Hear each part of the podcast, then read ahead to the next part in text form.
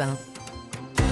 Très bon début de matinée sur Europe 1. Bienvenue si vous nous rejoignez à 6h11. On ouvre ensemble maintenant les journaux du Et matin. oui, pardon, les trois articles à lire ce matin dans la presse et avec nous Dimitri Vernet. Ce matin, Dimitri, quel article avez-vous choisi? Eh bien moi j'ai décidé de vous parler de cette image qui fait le tour du monde en ce moment, un cliché euh, capturé par la sonde Mars Reconnaissance où on y voit un ours. Non, non, pas Ah, celui-là, pas, pas l'animal, mais bien une forme de tête d'ours. Ombline Alexandre, je vous montre l'image, je vous ai Ah, d'ailleurs donné.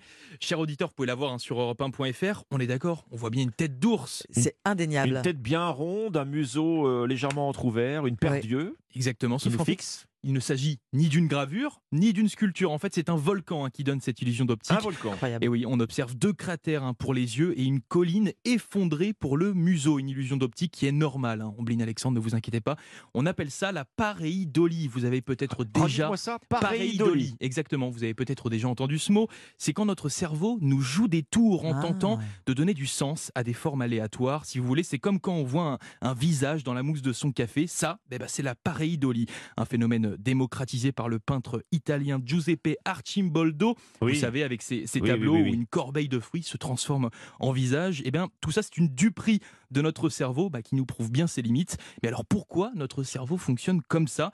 Eh bien, en fait, c'est lié au fait que l'homme est un animal particulièrement social et que ses interactions sont grandement fondées en fait sur la reconnaissance des visages et de ses expressions. Ça devient un réflexe, un automatisme, et c'est pour ça qu'on voit une tête d'ours sur Mars. Mm. Voilà, tout simplement. Les pareidolies, ces illusions d'optique qui piègent notre cerveau. Un article qui corrige nos pensées à retrouver dans le Parisien. ce On a le droit de voir une crêpe aussi moi, Oui, aussi, Je on vois, peut. je vois- je vois des crêpes partout C'est- bien rond. C'est ça. On Avec va des y pépites- venir, on va avec y des venir. pépites de Non, mais c'est impressionnant, je trouve. hein. Le museau est très bien fait quand même. hein. Mais ça va être très bien fait.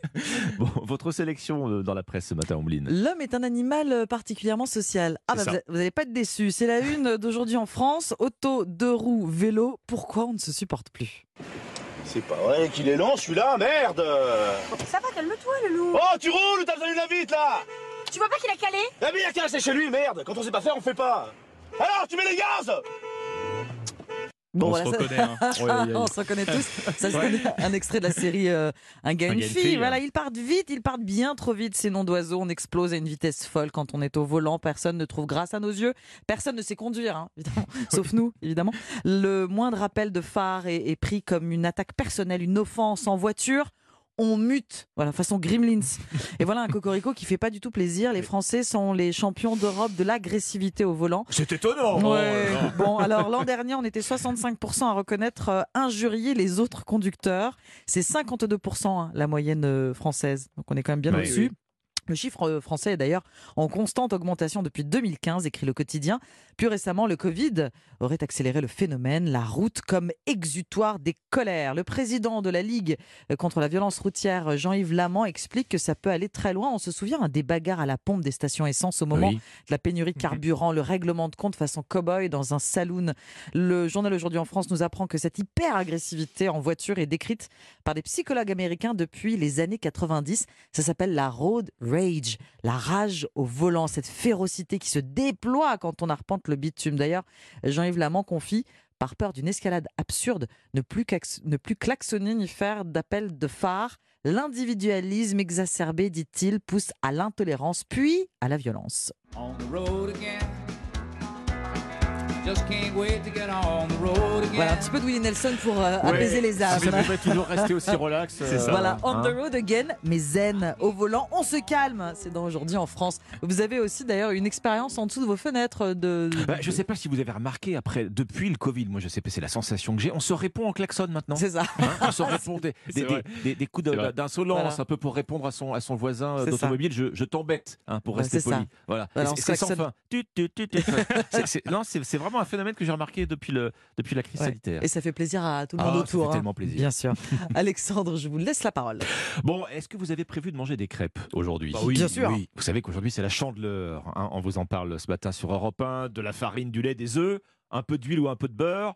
Ça dépend euh, des recettes. Du beurre. Allez. La chandeleur, moment phare pour toute une filière industrielle. hein. Je vois ce chiffre euh, ce matin euh, dans le très sérieux journal Les Échos. Cette fête de la crêpe représente jusqu'à un quart des ventes annuelles pour les entreprises du secteur. Alors pour vous encourager justement à manger encore plus de crêpes, elles sont réunies, ces entreprises, dans un comité crêpe. Ça s'appelle euh, Crêpe en fait. On y trouve qui? On y trouve Francine pour la farine, Béguincet pour le sucre, Lactel pour le lait, Le Sieur pour l'huile et même Loïc Raison pour le cidre, évidemment. Alors elles font quoi, ces entreprises, à la même table? Eh bien, elles concoctent main dans la main leur plan marketing. À l'arrivée, oui. ça donne quoi? Bah, ce sont les animations, vous savez, que vous trouvez souvent au supermarché, dégustation de crêpes. On vous incite à faire des achats groupés de produits, en fait. hein. toute la panoplie, tous les ingrédients pour faire ces crêpes à la maison avec un petit coup de cidre, évidemment. Pourquoi booster la chandeleur, me direz-vous? Bah Parce que le commerce, c'est comme la nature. Il a horreur du vide. Or, quand vous regardez le calendrier, on est un petit peu dans une période creuse. Euh, la galette des rois, c'est déjà loin derrière. La Saint-Valentin approche, mais enfin bon, euh, en C'est pas tout de attendant, suite, ouais. voilà, c'est toujours intéressant de stimuler cette envie de crêpe, euh, d'autant que ça reste pas cher à réaliser en, en temps d'inflation. Un petit coup d'œil justement que nous donnent les échos sur ce- ces ventes de matières premières. La farine, la farine, un quart des ventes annuelles en trois semaines là, autour oui, de la chandeleur. Ah oui. ouais. C'est Les ventes de pâte à tartiner et de confiture multipliées par deux. Et les ventes d'œufs, justement, multipliées par 4. Ah, D'accord. ouais. Est-ce que vous savez pourquoi logique. on mange des, des- des crêpes à la chandeleur Parce que c'est bon Dimitri Omblin. Oui, peut-être parce que c'est bon, oui, simplement. Chandeleur, fête des chandelles. C'était une fête païenne à l'origine qui est vite devenue religieuse. Alors Anissa nous en parlait tout à l'heure. hein. La chandeleur, ça marque la présentation de l'enfant Jésus au temple. On est 40 jours après Noël. La tradition veut donc qu'on allume des, des- des chandelles, hein, des cierges pour le retour à la lumière, les, les jours qui commencent à rallonger, vous savez, l'appel du printemps.